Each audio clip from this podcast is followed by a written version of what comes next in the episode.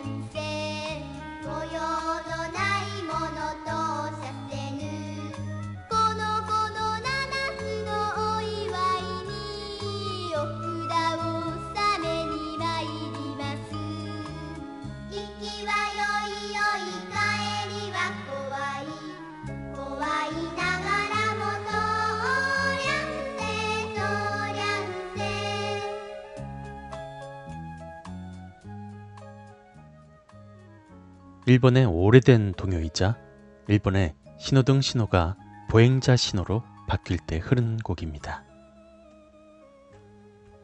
1절의 가사는 지나가세요, 지나가세요. 여기는 어디로 가는 샛길인가요? 천신님의 길이랍니다. 부디 지나가게 해주세요.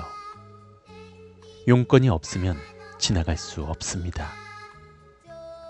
이 아이의 일곱 번째 생일을 기념해 부적을 복납하러 가는 길입니다. 가는 것은 괜찮지만 돌아갈 땐 무서워. 무서워 하면서도 지나가세요. 지나가세요. 그냥 동요일 뿐이지만 노래와 가사 모두 약간은 음침한 기분이 듭니다. 그래서 그런지 온갖 도시 전설이 얽혀 있는 동요이기도 하죠.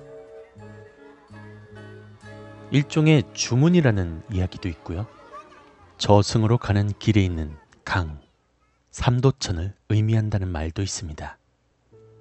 또 다른 해석은 아이가 7살이 된 기념으로 신사에 참배를 하러 가는데 산적이 나와서 길을 막은 것이고 산적이 용무가 없는 자는 지나갈 수 없다 라고 말하며 길을 가로막자 아이의 부모가 우리 아이가 7살이 되어서 부적을 바치러 갑니다. 라면서 말하고 지나갑니다. 하지만 문제는 뒷부분의 가사죠. 가는 것은 괜찮지만 돌아갈 땐 무서워. 이것은 부적을 복납하고 돌아가는 길에는 용무가 없기 때문에 산적이 모두를 죽였다라는 의미가 된다고 합니다. 그리고 아동의 실종, 재물, 안매장과도 관련되었다는 의혹이 끊이지 않고 있죠. 거기다가 2절을 살펴보면 아예 대놓고 저승을 언급하고 있습니다. 2절 가사를 살펴보겠습니다. 지나가세요, 지나가세요. 여기는 명부의 샛길입니까?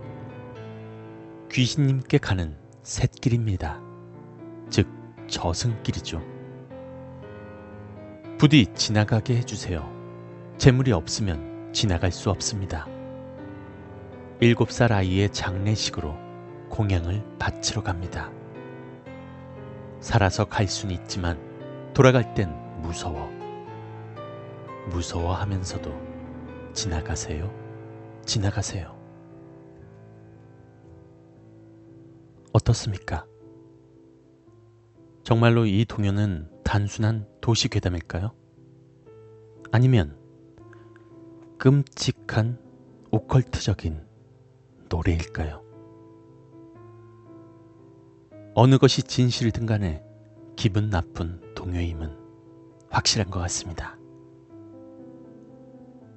무서운 일본 동요 지나가세요 였습니다.